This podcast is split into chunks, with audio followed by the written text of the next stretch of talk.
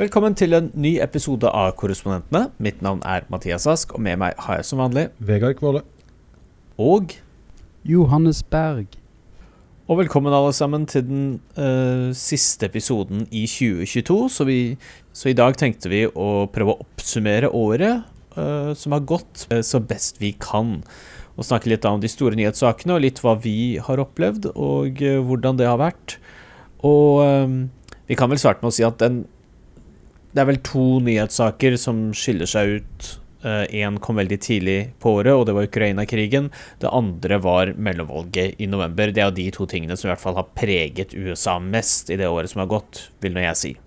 Samt, samt inflasjon, samt inflasjon, samt inflasjon og oljepriser og Men det er jo et Det er jo rett og slett altså det er jo sånn, det nyhetsbildet er jo ganske voldsomt. Det er jo sånn Når vi satte oss ned nå og prøvde å tenke litt på hva har vi egentlig vært med på gjennom dette året her, så er det jo eh, det- er jo så intenst, det nyhetsbildet. Det er så mye Nesten hver eneste uke så er det et eller annet dramatisk som skjer i verden, enten det er internasjonalt eller, med, eller i USA. Så man, man, blir, er, man blir ganske svimmel av å eh, prøve å henge med på en del av, av det som skjer, altså. Rett og slett.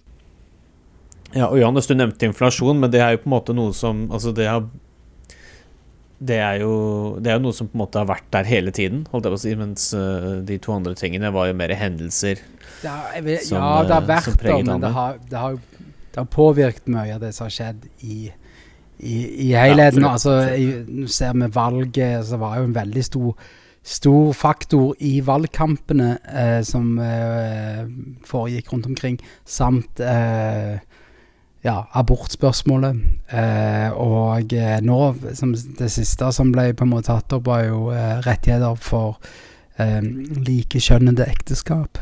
Så eh, det, det, har jo USA har jo vært i en voldsom eh, Kan du si vind med mange retninger, for å si det mildt.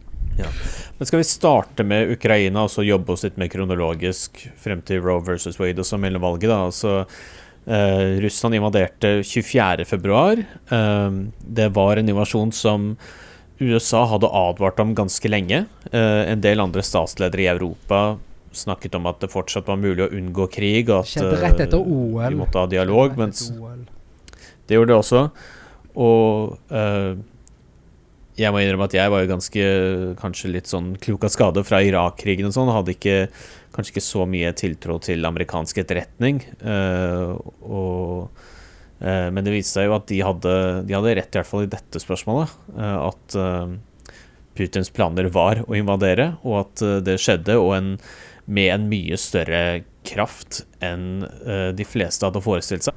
Det var jo noen som trodde at dette kanskje ville være en sånn At de ville trekke litt lenger inn i Øst-Ukraina, men det var jo et bombetokt som ikke bare regnet over Kiev, men også byer helt vest på grensen til Polen. Ja, nei, altså Putin hadde jo, øh, ser det ut til, trodd at han kunne klare å okkupere hele Ukraina i løpet av veldig kort tid. Og sånn gikk det jo selvfølgelig ikke, og nå har vi en sånn det som virker som en ganske sånn endeløs uh, krig gående fortsatt. Det er ikke noe synlig tegn på at det skal slutte, men det har jo kasta om på altså verden, altså verden var jo allerede i kaos etter pandemien og liksom var på vei til å karre seg ut av det. Og så begynte uh, Putin med dette, som jo igjen har kasta om på veldig mye geopolitisk for USA og for resten av verden. Tenker på å få øh, Sverige og Finland inn i, øh, inn i, EU, nei, inn i Nato og få Altså, det, har- det har jo forandra på veldig mange av betingelsene for internasjonal politikk. Uh, det har jo på en måte ja, og det har ført, og så bidratt også til f.eks. sånn som du nevnte, Johannes, denne inflasjonen og, og alle sånne ting også. Men samtidig vil jeg si at uh, samholdet både i den amerikanske befolkningen og blant politikerne har jo vært uh, ganske sterkt. Altså, de sender jo krisepakker etter krisepakke til Ukraina, og det er ganske stor støtte opp om Ukrainas motstandskamp, til tross for hva da var enkelte stemmer på høyresiden sier, da, sånn særlig på langt ytre høyre, som Margie Taylor Greene, Tucker Carlson og litt Donald Trump. Jeg synes, og det er jo, Hvis vi går tilbake til da under, rett etter invasjonen, så var jo Trump Vi var bl.a. og dekka han da han var på uh, uh, CPAC-konferansen i Orlando. Uh, i, det var vel i, feb, feb, var vel i februar.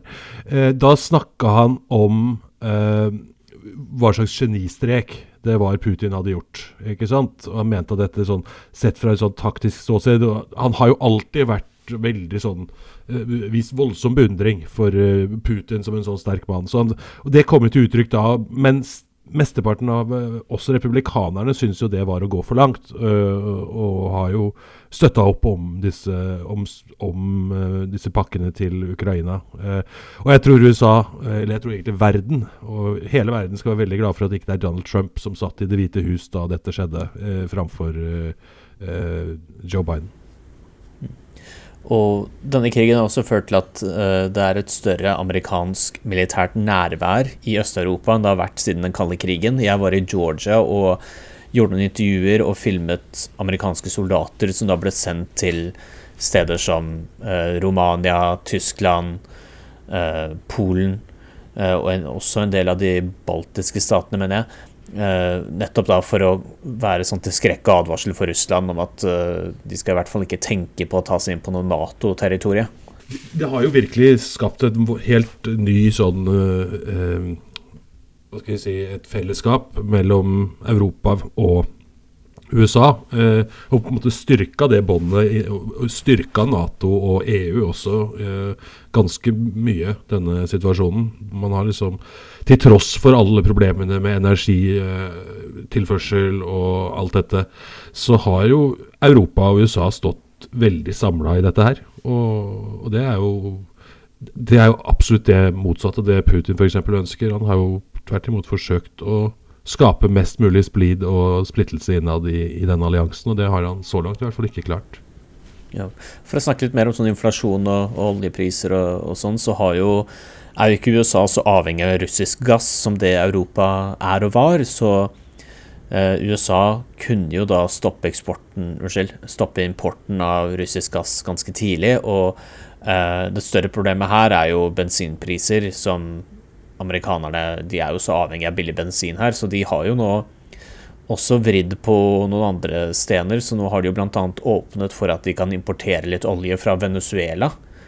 Uh, og Der har jo Biden-administrasjonen tatt en sånn tydelig avgjørelse om at uh, selv om de overhodet ikke støtter Venezuela, så vil de heller uh, åpne for litt oljehandel med dem enn å eh, Hvis det betyr at de kan svekke Russland på noen måte. Og Der er jo en av de punktene som jo faktisk er blitt et slags stridstema mellom Europa og USA er jo nettopp en av disse uh, uh, Inflation Reduction Act fra, fra, Joe Biden, som jo subsidierer veldig mye uh, Særlig sånn grønn industri er vel det de ønsker å satse på. Og særlig f.eks. elbilproduksjon og deler til elbiler og den type ting. Og der føler jo nå i hvert fall Tyskland, Frankrike og, og, og, også Storbritannia en del sånn de føler at dette er konkurransevridende i forhold til deres nasjonale eh, industrier. Da. Så der er det en konflikt for øyeblikket som ikke er eh, løst. Så der ligger det potensielt mer eh, problemer innad i den alliansen. Det viser jo at en viss form for proteksjonisme, eller i hvert fall sånn eh, skepsis til frihandel, kommer til å fortsette i amerikansk politikk fremover. Det er ikke bare noe som Trump mente, og som kunne forsvinne med Trump. Det eksisterer også Altså, det har fått en slags grobunn i, uh, i deler av amerikansk politikk nå. Ja, det er jo ikke unaturlig når det er så Altså Man har vært gjennom en så vanskelig tid med så mange, og alle føler at prisene stiger og alt er liksom ute av uh, kontroll på mange, mange områder. Så føles det vel Så er det jo lett å på en måte vende seg innover, særlig for et land som USA, som er så stort og på en måte dominerende. Jeg vet ikke om det er denne uken eller forrige uke, men det var en sånn en svær konferanse mellom Saudi-Arabia og Kina. Eh, som også Saudi-Arabia har kommet litt mer bak, tilbake på banen igjen. Eh, men de var jo en del i forhandlingene av disse gislene. Eh, som Eller hun Britney Griner som, eh, som kom ut. Fra russisk eh, ja, eh, fangeleir. Men eh, ja, fangenskap. Og så Iran oppi alt dette her. Altså, det, jo veldig, det har jo vært et veldig svært opprør der. Iran ble kastet ut av FNs kvinnekommisjon i dag på oppfordring fra USA. De la frem forslag om det. Og det, det, kan, det, kan, det kan vi jo kanskje også snakke litt om. Altså, det er jo noe vi alle har eh, i hvert fall du og jeg, Mathias, har vært og dekka litt også. Sikkerhetsrådet, hvor, eh, Ja. hvor Norge nå har sittet eh, eh, ved bordet eh, sammen med da, USA og Russland og sånn under denne konflikten. Og det har jo vært veldig interessant å se den dynamikken der inne også. Hvor det eh, hvor på en måte hele verdenssamfunnet har forsøkt å kommunisere, men det er så Russland ser ut til å leve litt i sin egen virkelighet i det de presenterer der. De kommer med eh, påstander og, ting som eh, er- virker helt urimelig for resten av verden. da. Det er jo ofte beskyldninger om at uh, ukrainerne har et naziregime, og så er det jo uh, ofte sånn helt uenigheter om hvem som skyter på hvem, og hvem som har drept hvilke personer og bombet hvilke landsbyer og sånne ting. Og det er jo, og så blir det jo også veldig personlig mellom disse, Ja. disse ambassadørene noen ganger. Vi har jo sett både mellom den russiske og den ukrainske ambassadøren har jo også vært, vært eh, deltatt på noen av disse møtene. Og eh, de anklager hverandre jo for liksom å ha eh, mentale helseproblemer og det, som verre er. Altså de, de, er, de kommer med ganske grove anklager mot hverandre også sånn i, i forsøk på liksom å hisse hverandre opp, da. Ja, det virker alltid liksom En kilde til mye frustrasjon der er at uh, det virker som den ukrainske ambassadøren har en ganske direkte linje til den ukrainske presidenten Zelenskyj, mens jeg er ikke helt sikker på hvor mye den russiske ambassadøren får kommunisere med, med Putin. Altså Han eh, må vel snakke med Lavrov, og så er det vel også litt usikkert hvor mye Lavrov egentlig snakker med Putin også. Eller i hvert fall hvor, hvor tette båndet er mellom dem Ja. for tiden. Og det har jo virka også, i hvert fall kan det jo synes sånn nå i den siste tida, da, at eh, Trump, nei, Putin den første perioden av krigen fikk ganske dårlig informasjon fra, fra sine rådgivere. Eh, enten det var både som diplomater, men også i forhold til hva som faktisk skjedde på bakken i, i Ukraina. Og så ser det ut som han nå Det en kaller for Ja. intelligence. så vil man, jeg, tror, jeg tror nå begynner han å få et Kan det se ut som, i hvert fall vet jo ikke sikkert, men det kan se ut som han begynner å få et litt mer realistisk bilde på hva som faktisk foregår der. Hvis jeg ikke tar helt feil, så tror jeg ikke Biden og Putin egentlig har snakket sammen siden denne krigen eh, begynte. Eh, det har jo vært noen kontakt mellom Altså Amerikanske og russiske myndigheter har hatt noen sånne bakkanaler, det har de jo til og med innrømmet. Altså USA ville gjøre det klart, i hvert fall for verdenspressen, at de hadde advart Russland om bruk av atomvåpen, men Biden Ja. og Putin har i hvert fall ikke De har i hvert fall ikke sagt offentlig at de har hatt noen samtaler, og det ser ikke ut til at det kommer til å skje med det første heller. Nei. Men det er tydelig at det er noen kanaler åpne. Vi så det jo nå nylig med denne fangeutvekslingen, f.eks. Hvor de klarte å bli enige om en utveksling hvor denne amerikanske basketballspilleren Men de visste jo ingenting før liksom dagen før. Altså, det, ting er veldig usikkert. Og det, det, hele den episoden med Victor Boot og uh, Britney Griner Altså, de har jo bare fengsla en eller annen basketballspiller for en sånn miniskul mengde med eh, rester av marihuana, som er i USA lovlig eh, i fle fleste delstater. Mens eh, da Russland har bare valgt, altså veldig sånn tilfeldig, ha en narkohund der og da og ta dette. Og så er liksom du, du, En har jo snakket tidligere om hvordan Putin eh, han hadde, det, var, det var under Bush sin periode, men han hadde sett Bush sin hund eh, springe rundt, og da når, Putin, nei, når Bush møtte Putin senere i Russland, så hadde Putin fått seg en større hund som sprang raskere, og han har veldig sånn behov Han er, det, han er jo en la, kort mann som har veldig behov for å Han, han har kortmannskompleks, da. Men her så er det jo helt tydelig at Putin har noen sånne eh, mindreverdighetskomplekser fra å komme fra et land som i sin storhet under sovjettiden og tidligere liksom eh, ja, tsar-herredømmer ønsker liksom å ta tilbake til Russland til, til disse høydene, og har ikke Det, det finnes ikke grunnlag for det, da. Og eh, de er jo liksom satt tilbake Men ja. Det at de fikk Victor Bot tilbake for en basketballspiller, virker jo Der er jo en, en litt Der er jo en, sånn, en tidligere militæroffiser som òg er arrestert, som de ikke fikk ut. Altså det, Victor Bot virker jo å være en ganske stor fisk å få. Eh, i den sammenhengen. Men eh, ja, hvordan disse valgene blir gjort, og eh, hva som skjer videre med han Paul Whelan, er det det han heter? Eh, ja, det, det gjenstår å se, men jeg tror eh, ja, det, det, det Putin har, han er bare en veldig liten mann som har veldig store behov. Får i hvert fall håpe at uh, det kommer nærmere en eller annen slags fred, fredelig løsning her snart. Nå har dette pågått fryktelig lenge med enorme lidelser, særlig for ukrainerne, selvfølgelig. Og det skaper eh, i tillegg sto, store ringvirkninger for resten av verden. Det er, det er, vel ingen egentlig i verden som ønsker denne krigen her nå, bortsett fra Putin. Eh, så, så blir det jo et lite Det blir jo litt spennende å se hvordan eh, de neste krisepakkene fra USA blir forhandlet nå som republikanerne tar over Kongressen. mm, mm. Eh, det, ikke, det, var jo litt lettere å bare ha Det demokratiske partiet forhandle seg imellom, få støtte fra de republikanerne som syntes dette var en god idé, og så bare få Biden til å skrive under på det. Nå må det jo faktisk ha Det må jo ligge noen sånne republikanske ideer i bunnen her eh, for at de skal gå med på å forhandle dette og vedta det. Men det har jo ikke vært, jo ikke vært så mye altså En har jo i Vesten forstått at dette her er jo en kamp mot eh, Putin og hans ego mer enn noen ting annet. Dette handler jo kun om at han skal på en måte vise en slags eh, styrke i Russland, at han er den liksom eh, fantastiske lederen han er. Og det virker jo Altså, der er jo selvfølgelig noen som har svelget der russiske råmateriale og ja, pusher at eh, en ikke skal støtte Ukraina av på republikansk side. Men det er jo eh, Ja. Jeg, jeg Beklager.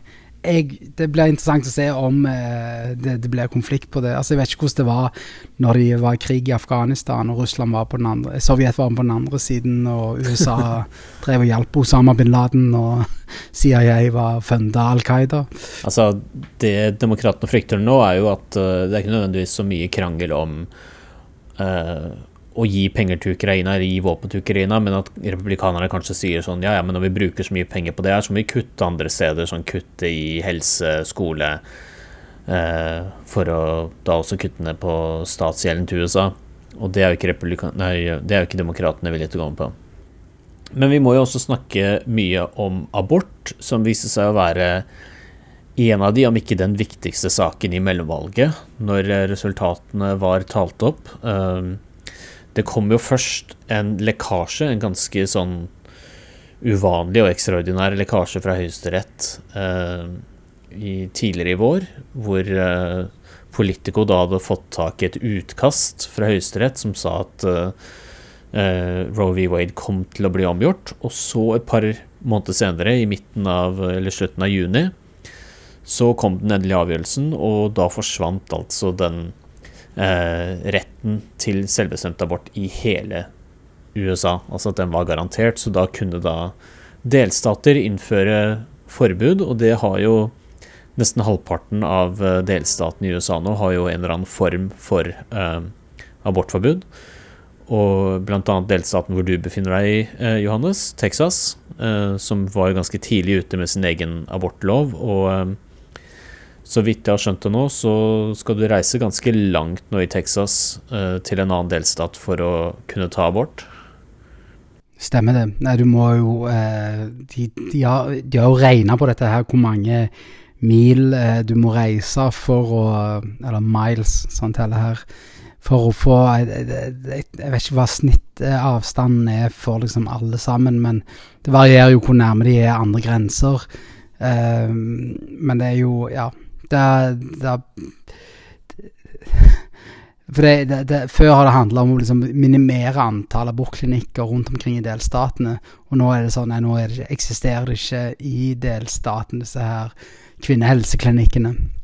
Så øh, Ja, nei, det, det, det er ganske brutalt. Og dette handler jo også om ja. Det er jo etterdønningene etter Trumps, uh, Trump vi får her. Det er jo han fikk jo utnevne tre veldig konservative høyesterettsdommere.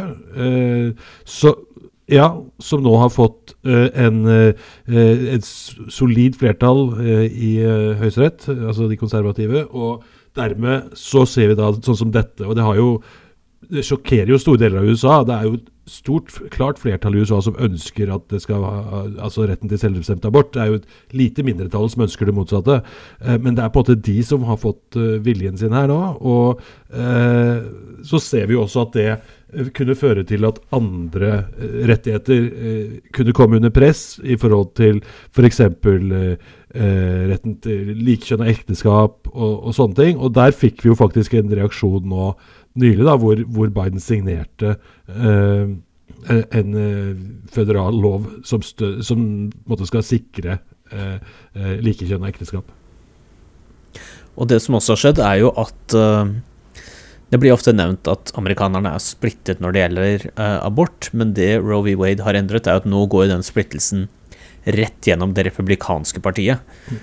Fordi nå er jo grensen blitt eh, Er du for eller imot lovlig abort. Altså vil du ha et totalforbud, som mange republikanere ønsker, og som deres politikere har innført i mange delstater, eller vil du ha en eller annen form for lovlig abort, og så kan man diskutere hvor mange uker senere. og Jeg tror nok det er den problemstillingen som har ført til at en del uavhengige velgere har gått over til demokratene, særlig i mellomvalget. da, at eh, For eh, de Du har kanskje noen velgere som ikke helt vet om de vil ha 12 eller 18 eller 22 eller 26 uker som grense, men de vil i hvert fall at det skal være mulig, at det skal være abortklinikker i delstaten deres. Og det er jo det som har blitt helt nytt nå etter Roe v. Wade. Altså, eh, og en liten sånn en absurd overgang i amerikansk politikk som jeg tror er vanskelig å forstå for rasjonelle eh, befolkningen av den vestlige verden. Det her eh, tilgangen amerikanerne har til våpen i eh, det privatliv og eh, en går fra liksom det å skulle beskytte eh, og liv i, før de er liksom født Altså det er veldig sånn Abortmotstanden eh, er der, men så er det ingen eh, vilje til å ta rasjonelle grep rundt det her med automat, automatgevær, som blir brukt i nesten alle store skytinger. Altså, har jo sett i år så er det både Uvalde, og så var det den her butikken oppe i eh, Buffalo. Eh, og det, har vært en miks av høyreekstreme og ja folk med psykiske som lider av psykiske lidelser. Ja, av forskjellig art. Og, og, det var jo flere enn Juvaldi på skolenivå. Men det der er jo ingen det har, det har, stått ganske stille der på hva de har klart å få gjennom. Det ble jo tross alt en ny våpenlov i USA nå for første gang. Føderal våpenlov for første gang på 30 år, nesten. Um, nå er det Hva den var nå igjen? Det var jo bl.a. strengere bakgrunnssjekk. Uh, og dette med De klarte jo ikke å endre noe på verken aldersgrense eller våpentype, men det ble jo da også mer penger til mental helse skulle man jo få inn. Så jeg har jo snakket med aktivister. Og eh, senere i denne episoden så skal vi eh, spille et intervju jeg gjorde med eh, en av de overlevende fra Sandy Hook-massakren, som det er ti år siden akkurat i dag. Eh, vi kan avslutte litt med, med det, men eh, disse aktivistene er jo da ganske stolte over at de i hvert fall klarte noe, for de har jo opplevd så mye motgang, da, særlig siden Parkland for fire år siden og Sandy Hook siden 2012. Det har jo vært en stor rettssak mot Alex Jones, der han som har liksom ført veldig mye feil informasjon i sine kanaler. Eh, samtidig som republikanerne de driver jo og skylder på alt annet enn våpen. Det er jo snakk om dører. Det er det store problemet. Og eh, at det liksom hadde det vært låste dører, og eh, at en skal bygge fort og en skal bevæpne lærere. Det er liksom løsningen de kommer med i andre enden. Så det er jo det Der er jo snakk om da en sånn assault eh, Biden har jo uttrykt det veldig, at han ønsker det. Så En ting jeg merket veldig med Juvaldi, og for de som ikke husker det, så var det da en skyteepisode som skjedde i i mai i år uh, på en skole hvor da uh, eh, 21 personer, uh, både lærere og elever, ble drept. og hvor politiet da i ettertid sto rett utenfor i nesten en time før de gikk inn i, i, klasserommet. Og det har jo etter hvert vist seg at noen av disse elevene ble jo skutt etter at uh, politiet var på stedet. Um, og etter dette så har jo selvfølgelig har jo eh, antivåpenaktivistene brukt dette som et argument for strengere våpenlover, men jeg har også sett at de som er for eh, våpen, mot strengere våpenlover, altså støtter NRA, de mener jo at dette også er et eksempel på at man bør bevæpne lærere. Eh, og jeg var jo, og vi har en episode uh, tidligere i sommer uh, hvor jeg var og besøkte noen, en gruppe med våpenentusiaster som holdt kurs for lærere for å lære dem å bruke våpen. Og det er jo Jeg vet ikke hvor mange ganger vi har sagt dette, men antallet masseskytinger i USA er helt hinsides. Det, er, det, skjer så ofte, det skjer så mange steder. Eh, det skjer Altså, det er en så Altså, det er en del av alle barns liv i USA her. Alle barn får jo sånn drill i hva de skal gjøre hvis det er masseskytinger. Eh, akkurat som eh, eh brannøvelser. Ja. Mine barn Altså, mine barn har vært gjennom dette. Jeg syns det er helt grusomt. Jeg, jeg, har ikke ord for det. Det liksom Det nærmeste vi hadde det i Norge, var jo at du hørte flyalarm.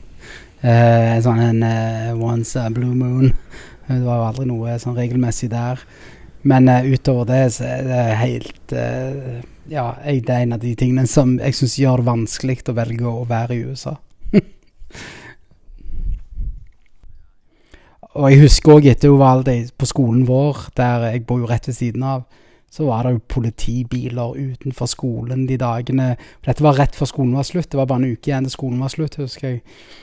Og eh, det var liksom politi med liksom eh, Som var veldig synlig da, de siste dagene før skolen var over.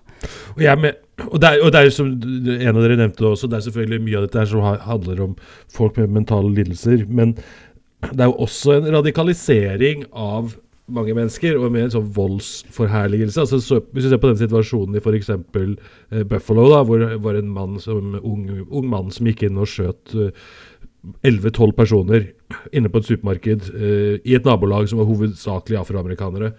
Uh, han hadde i hvert fall ut fra det som har kommet fram så langt, tyder det på at han er en person som har blitt radikalisert av disse eh, altså ytterste høyre i USA, som har vokst seg veldig sterke de siste åra under Trump og med QAnon og alt dette her. og han, Det er en sånn derre replacement theory-greie som ikke sant, så ut, I hvert fall foreløpig ser det ut som han eh, har trodd på da, denne gjerningspersonen her. hvor han da Samme som Behring Breivik hadde. Ja, ja absolutt. Det er helt det er den samme, samme gata. ja Eh, og det er jo ja, selvfølgelig grusomt uh, at det skjer i det hele tatt. Det jo, ja. Men jeg syns også det er en del sånn Altså Den politiske, offentlige samtalen i USA legger også veldig til rette for ganske sånn voldelige uttrykk. da, Når du tenker på hvordan en del amerikanske politikere ja. uttrykker seg og skryter av våpen, og Trump også liksom Ja, jeg skulle ja, bære, håper han kan, I gamle dager så hadde han blitt båret ut herfra på en båre. Eller han sier liksom sånn Jeg kunne gått ut og skutt folk på Fifth Avenue, og jeg ville blitt valgt allikevel. Det, er så, det er sånn retorikk her mm. som er Som hauser opp. Det stemmer jo. Ja, det, altså, det, frem, det, har jo stemt i flere år at han ville nok bli valgt uansett. Mulig, altså, men, men, det, det er men poenget er bare, liksom, Jeg skjønner hva du ja. mener, men poenget er liksom bare retorikken ja, er så hatsk og så voldelig. Og det også Folk som i utgangspunktet er potensielle til å bli radikalisert. Eh, for dem så er en sånn type klima eh, ikke veldig bra. Tvert imot så tror jeg det, det klimaet det skaper, er, liksom, gir grobunn for mer eh, radikalisering og mer sånn ekstremisme som dette. Som har da òg trukket ja, men bare sånn, Det har jo trukket linjer helt til Europa. Og eh, jeg hørte på en New York Times Daily der en ekspert på dette sa at det, Altså, Tyskland var, var, det landet i Vesten som var mest sånn følgere på QAnon. Og eh, som igjen da er veldig knytta rundt Trump og hans kult. Eh, og det, det, var dette som leda til denne massearrestasjonen. Ikke at de frykta at det, de skulle klare å gjøre kupp, men det var terrorismen som de var Her var det jo snakk om å ta gisler og drepe, og det er jo det en ser igjen da i USA. altså det, En åpner opp, som du sier, eh, Vegard, for en retorikk som tillater en ekstrem voldelighet som ikke hører hjemme i sivilisert samfunn. Altså, det, det, det Ja. Og her kan ja, og her kan jo ting på en måte ting kan, Jeg har jo sett i andre land, som i New Zealand og, og Australia og, og, i Europa, der en har gjort det på en måte mer sånn fornuftige våpenregler, og hvordan en eierskap og at en må gjennomføre eh, tester eh, og prøver og levere inn rapport på at han er mentalt frisk for å kunne eie havvåpen og, og bære våpen. Så det er liksom eh, det det at USA ikke vil ta det steget, det, heng, det henger jo igjen fra liksom den ville vesten, nesten. Altså, det er jo sånn at en skal ha rett til å beskytte seg når en er jeg, jeg, kan, en kan nesten forstå det litt òg når en er ute på land, landsbygden i USA, der du er så langt vekke fra myndighetene at det er Men det står jo også i Grunnloven sånn svart på hvitt at uh, retten til å bære våpen skal ikke innskrenkes, så det er jo vanskelig Du skal være en god advokat for å komme deg rundt det. Ja, og det var en tid der en var unna eh, trussel fra stormakten Storbritannia, og en, en eide muskadetter. Det var jo ikke en tid der det fantes eh, automatvåpen. Så det er jo, det er jo ting der det er Eller som Trump sa, så kan man jo bare sette til side hele grunnloven. Det er ikke det ja. han. Skal vi snakke litt om Trump og hans 2022? Det startet jo liksom eh, Vi var jo på hans rally i Arizona. Mm. Så har det jo toppet seg da med 6.1-kommisjonen. Han klarte jo å rense unna ganske mange av hans uh, fiender i partiet, som Liz Cheney. Og så gikk han på en uh, Og så gikk det jo ganske dårlig i mellomvalget, og uh, starten på valgkampen hans har ikke vært helt ideell heller.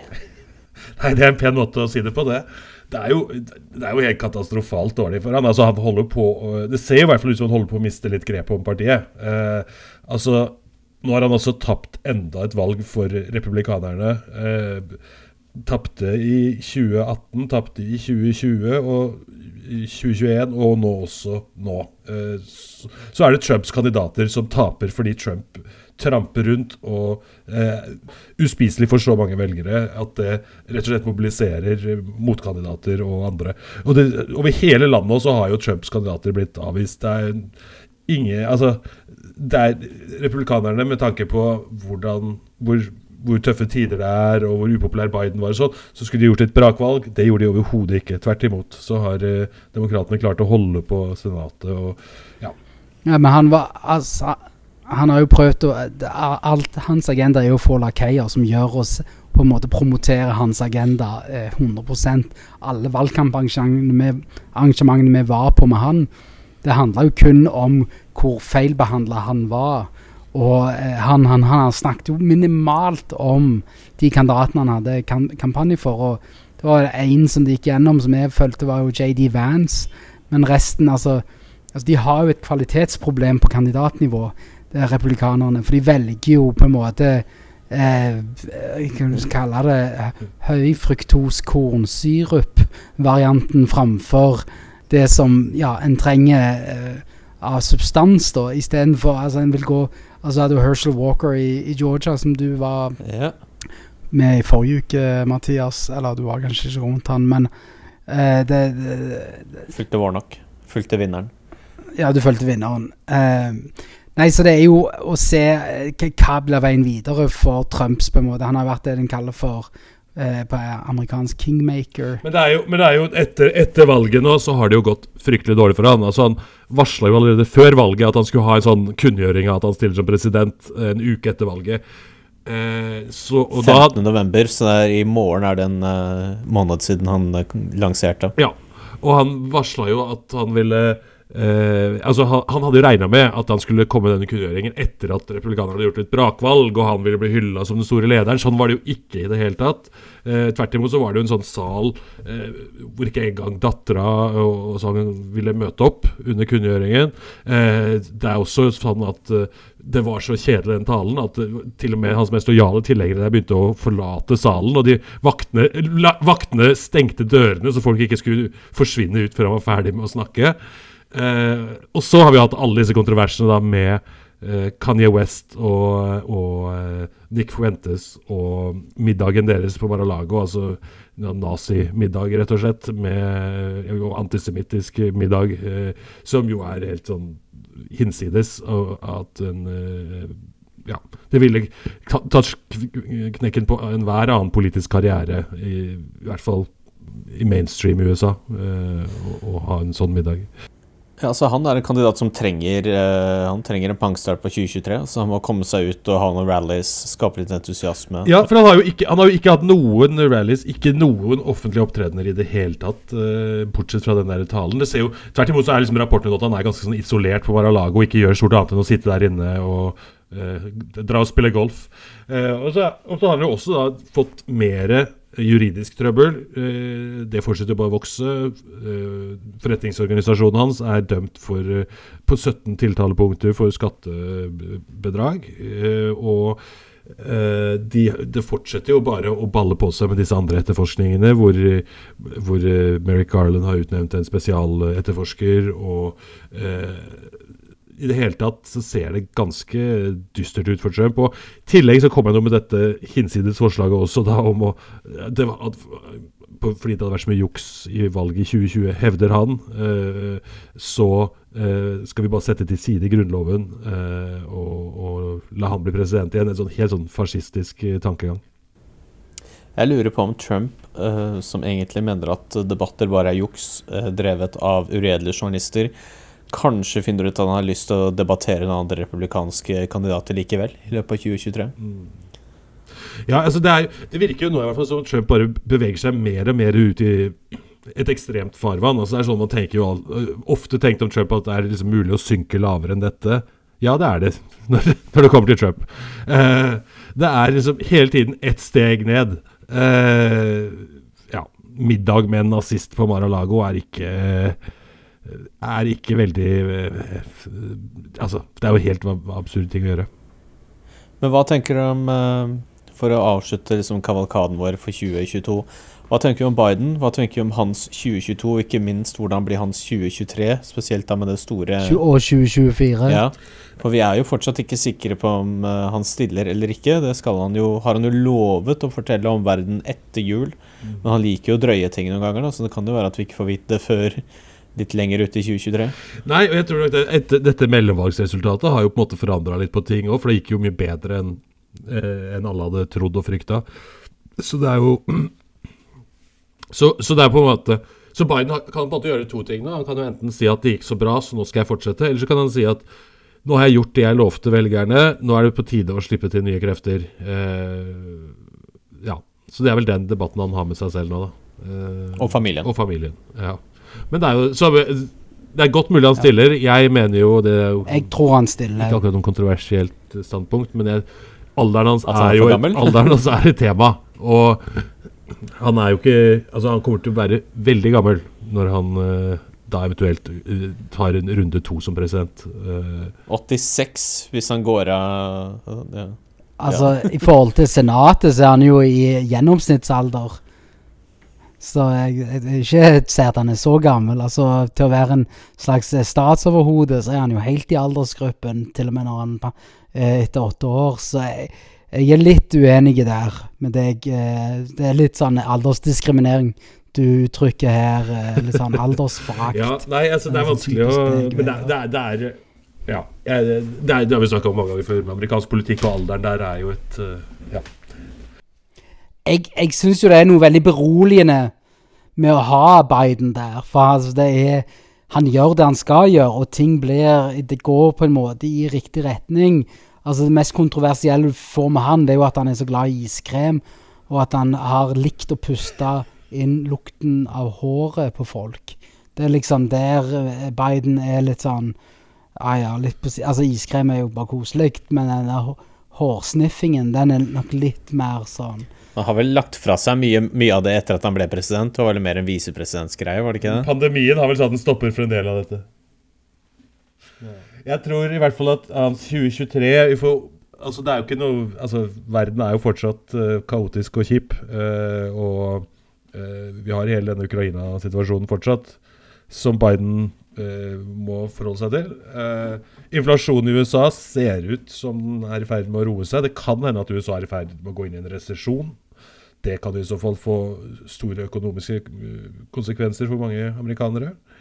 Eh, ingen lett tid å være president i for eh, Joe Biden, dette her. Men jeg tror Han har i hvert fall på en måte levert i hvert fall på det valgløftet sitt da, om å bringe en slags sånn normalitet tilbake til Det hvite hus. Og på en måte være en sånn safe, eh, sentrumsorientert politiker som ikke eh, Som skuffer med jevne mellomrom, men òg Ja. gir noen oppturer. Ja, ja. Ikke sant? Og ikke noe sånt veldig spennende. Altså, det er ikke Det er, det er liksom ikke Han snakker jo veldig sjeldent med pressen. Han er jo ikke ofte i presserommet. Og han twitrer ikke selv fra sin egen konto. Det Nei. Nei, jeg tror vi har klart Nei. å oppsummere i hvert fall mye av det viktigste som har skjedd i USA i 2022. Jeg vil si det var, dette var en grov kullstifttegning av en skisse. Riktig. Men ja. Og vi kommer sterkt tilbake i 2023. Eh, For å avslutte, som jeg nevnte tidligere I dag så er det ti år siden uh, skytemassakren i uh, Newtown.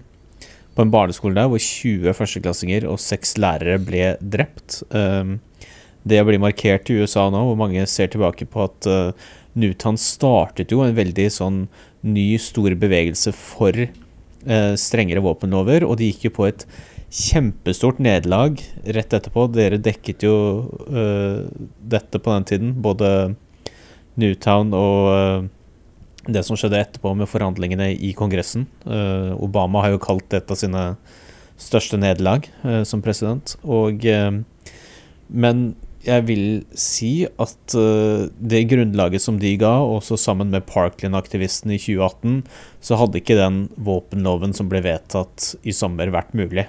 Eh, så jeg intervjuet Abby Clements, som var en av de overlevende. Hun var en lærer på eh, Sandy Hook-skolen i Newtown. eh, gjemte seg i et klasserom sammen med elevene da eh, gjerningspersonen gikk inn i et annet klasserom. og vi snakket litt om hvordan denne skyteepisoden fortsatt preger Newtown, hvor hun fortsatt bor og jobber.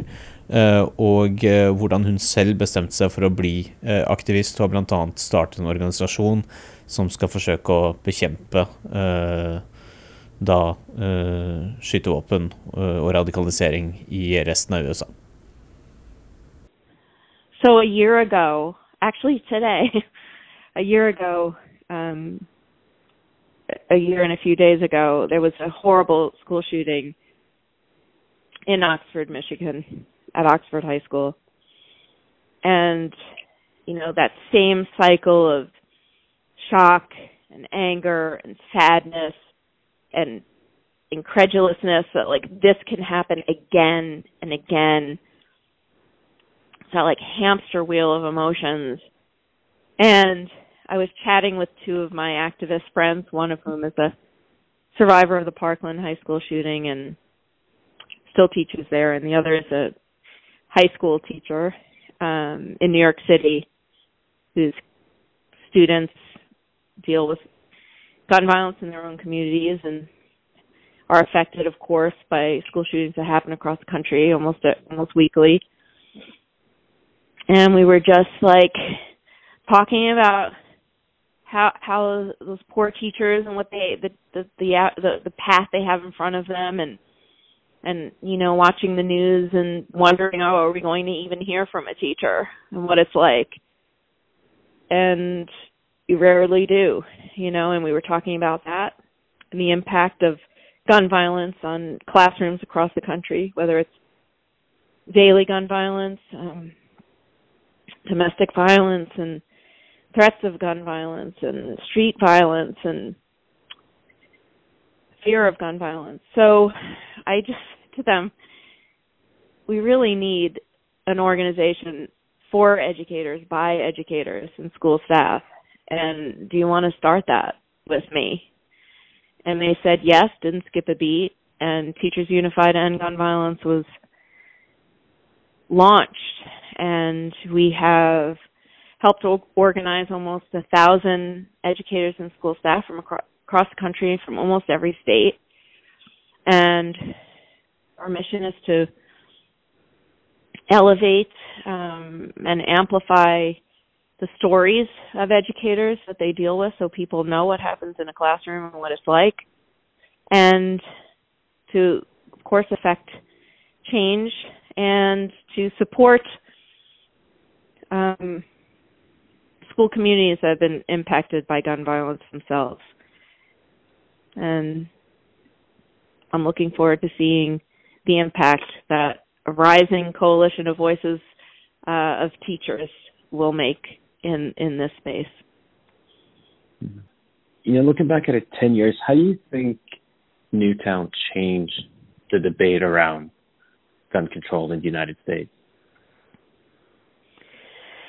Well, I I don't think there's a person in America or um, and, and really worldwide who wasn't appalled and heartbroken over what happened in Newtown. And I think it sadly brought an awareness that, you know, we have a serious problem here in this country and it's not the one off situation that it might seem to be um, from you know the, the the instances of gun violence that make the news that this is an inherent problem in a country that has more guns than people. And for yourself, was it a because you become an advocate uh, for gun control and you've spoken about it and you've written about it? Did you wrestle with the decision to become an an advocate when uh, in the aftermath of, of Sandy Hook? Was it a hard, hard decision for you? That's a great question, actually. Many people who've gone through something difficult, a tragedy in their lives, I think this is a commonality that it seems um, among folks who've been through difficult things, where there's like a before you and an after you. And many of us who survived the tragedy here were impacted directly, um, and, and surely indirectly ha- have that. And like you, where for me, like you don't even recognize yourself at at at, po- at points. I had been, you know, as an elementary school teacher, sort of a rule follower. Um, did what I was supposed to do, follow the curriculum. You know, I was focused on raising my children, having summers off with them. And everything changed that day. And I I started sort of yelling and screaming at things I thought should should ha- be happening that weren't happening, making sure that teachers were taken care of, making trying to make sure that um, you know, we we had opportunities to teach perhaps elsewhere in the district if if it, if it wasn't good for us to stay. And and I almost like didn't recognize myself for being kind of outspoken, um, passing around letters for people to sign about a variety of things. Hmm. And so when my daughter, who was 16 at the time, became an activist. She was really the first one in the family, like right after it was mobilized and was in early meetings here and it was some of the groups that were starting to form. We would, I would like drop her off at these meetings and wait for her in the car. It wasn't quite ready yet. Um and and she would she was so optimistic then that, you know, things would change quickly. And I, I remembered actually like yelling at her in the car like this is going to be hard. This is this is going to be an uphill battle. And then and i i knew i was going to follow in her footsteps. I want i wanted to get out of the car and go in there with her but i couldn't yet.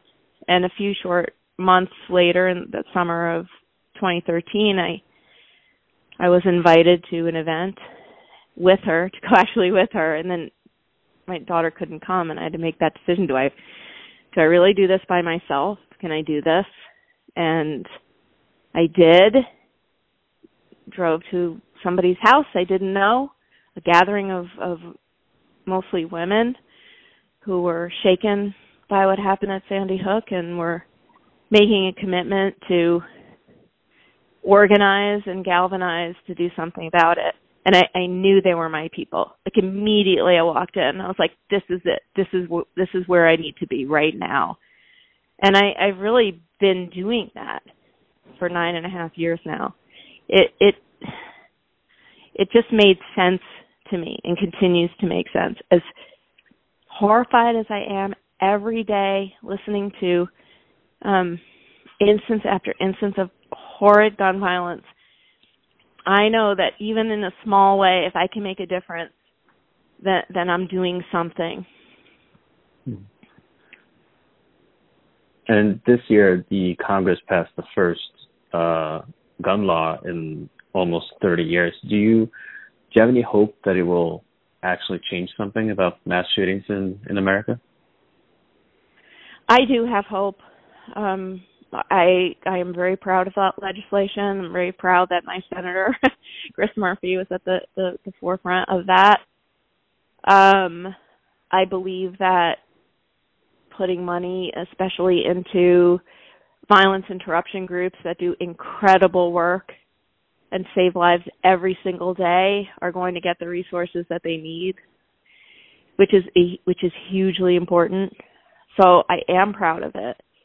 I just think we have a long way to go and starting with the election tomorrow, like I think that will make a difference, the makeup of of the Senate and to have voices of, of survivors and, and you know, educators across the country who are on the front lines, um, speaking out, more people are talking about this. Um, hopefully the message is clear that something has to change. I mean, gun violence is the leading cause of death for children in America. Like, that should not be. This is not normal, and it's not okay. Obviously, the gun lobby in the United States and the NRA is very strong. Um, can you talk a little bit about the sort of opposition that you and organizations like yours face when you try to uh, to advocate for stronger gun laws and the pushback from the gun lobby? Yeah, I mean,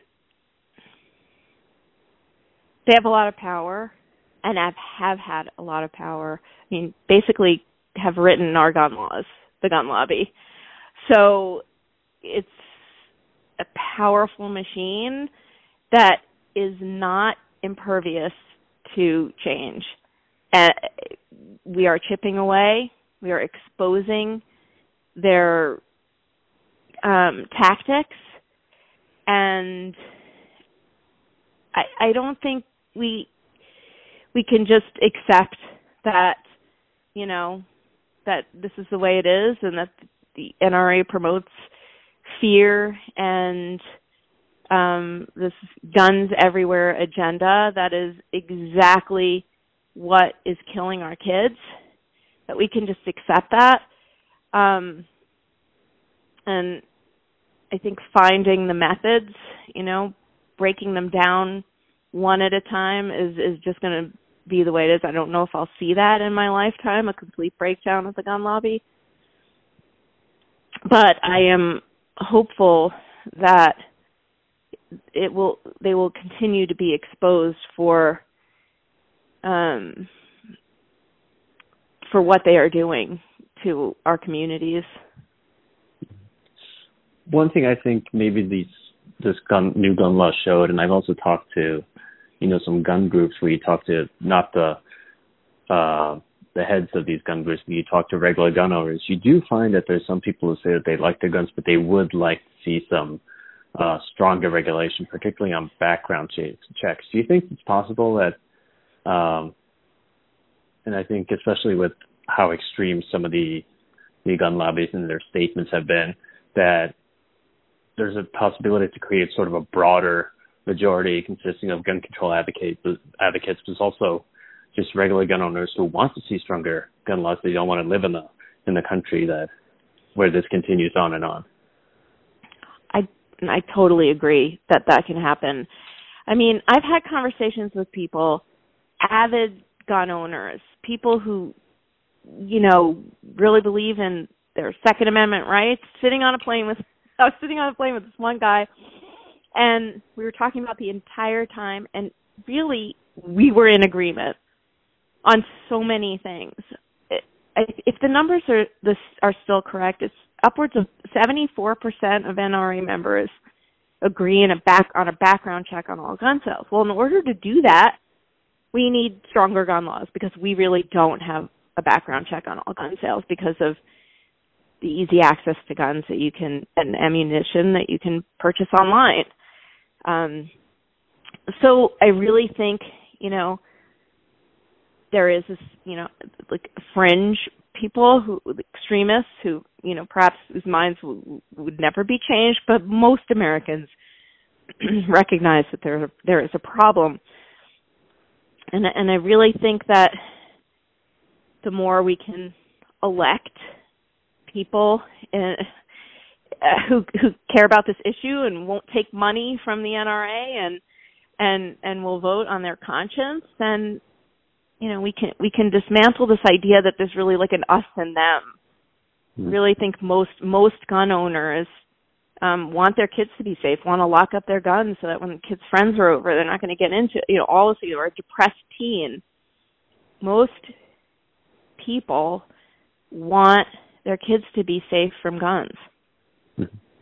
I know there obviously since the Parkland shooting, we've seen a lot of young activists and people who have grown up with mass shootings who are now, you know, entering the political arena and saying that they don't want this stuff to happen anymore. And have you seen more momentum as these young people become part of the, the gun control moment, movement, so to speak? Absolutely. And I think if you polled like um, young people, Gen Z, who have really started to um, vote in record numbers, if you ask them what issues are most important to them, this this is up there. I, I think a top issue for them. And I'm I'm watching my second graders who um I had that fateful day, um, some of whom are becoming strong activists in their in their own right. And I, I'm like so proud. I mean, even if they just if they don't decide to do that, but at the moment, proud of them um, when when they speak out and tell their truth and inspire other young people to to go out and vote um and and to you know make sure that their their schools are practicing um non traumatic drills and um and and you know advocating for what they believe is right so they can have they can feel safe going to the movies going to the mall and going to school um, you wrote a piece um, a couple of years ago when there was a push from the right to start arming teachers. Um, and you explained that you would not have felt safer at Sandy Hook if you were armed or if your colleagues were armed. Um, can you talk a little bit about? I mean, I think it's for at least for most Norwegians, it would the idea of arming teachers seems uh, ridiculous. But in the American context, why did you find it so um, such a wrong proposal? Well, we know that anytime a gun is um, available in a, in a, in a, in a public space, whether it, it's it's in your home with children, you are more likely to be hurt by that gun or to hurt someone else with that gun. Um, more guns don't make us safer. Um, and I don't know who whoever thinks arming teachers is a good idea has not spent enough time in a, in a school. Um, there is so much going on at once. Emotions are high. Um, people there, there's a busy atmosphere, and to think that a teacher would put their own students in harm's way in order to quote unquote save the day um, with an intruder who most likely has a way more powerful weapon than this teacher has. Uh, I don't know who would take that risk, who would think that taking that risk would be worth it because my God, if I ever hurt a child um, while trying to protect them, I don't, I don't, I don't know how I would live with myself. I mean, we see what happened in Uvalde police mm-hmm. who won't would not even go in there because they know they can't compete with that kind of weaponry. Um but there's just too much going on in a school. A teacher is a, a school is supposed to be a a safe place, a sanctuary from violence.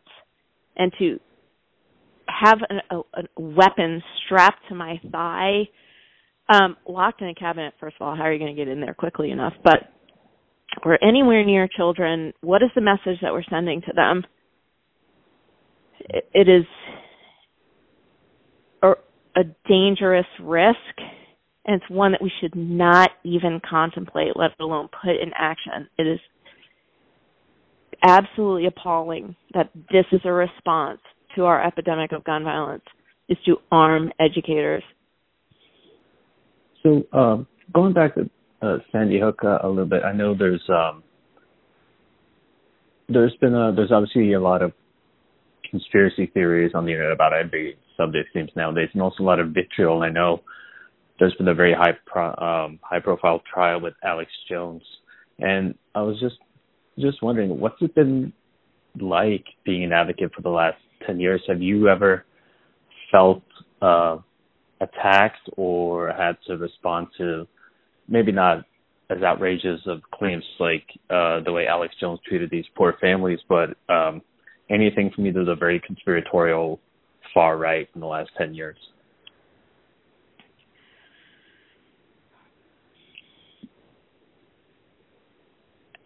I mean, the level of evil of these conspiracy theorists and what they do to victims' families is is just beyond the pale. And I think it's egregious that they get the attention of the media in such a way that we that we we're actually kind of try to rationalize what they're doing and why. And so I won't do that, but I will say that it is just a way to move forward their agenda of guns everywhere. And it is absolutely heinous what they do to grieving people. And it it it makes people afraid to speak up. And you know that that's part of it. That's what they want. So it is a well crafted um, plan that is incredibly hurtful um, in many ways, and it has done such damage to people I love and care about, and I, I just don't even want to give it any more oxygen than that. Yeah. I understand. Um, so you're still a teacher in uh, in Newtown, and I'm guessing some of your students are either too young or perhaps weren't even born when uh, yeah, Sandy Hook happened. crazy. Yeah, yeah. So do so. What do you tell them when? Because I assume they must have questions, so they must have heard stories about what happened. It's very complicated to to raise children in a in a place that is so um impacted by tragedy. And you know we we watch as as educators parents have to make a very difficult decision whether to tell their children what happened here so they know like they prepare themselves um, in case they hear something about it, maybe on the bus or on the news. You know, or do they wait? And nobody wants to tell their kids because they don't want them to be afraid to go to school. but this is what gun violence does. It's like you don't want to be you don't want to make your kids afraid, but like this really happened here. So what do you do? And we see it this play out a lot teaching in a town like ours. and, it, and it's so difficult. You can see that it weighs on parents so much, especially the moms. It seems, you know, and I don't think there's there's obviously no right answer on how to deal with it. When the kids ask me, they never know what to do because I don't want to scare them. Um, but it's very interesting as kids who like maybe they have older siblings. Um, they they look at me and they like know on that day or like the day before. Um, and, and sometimes you have that connection where you know they know, but you don't say anything. I, it's it's probably not an uncommon exchange here in Newtown.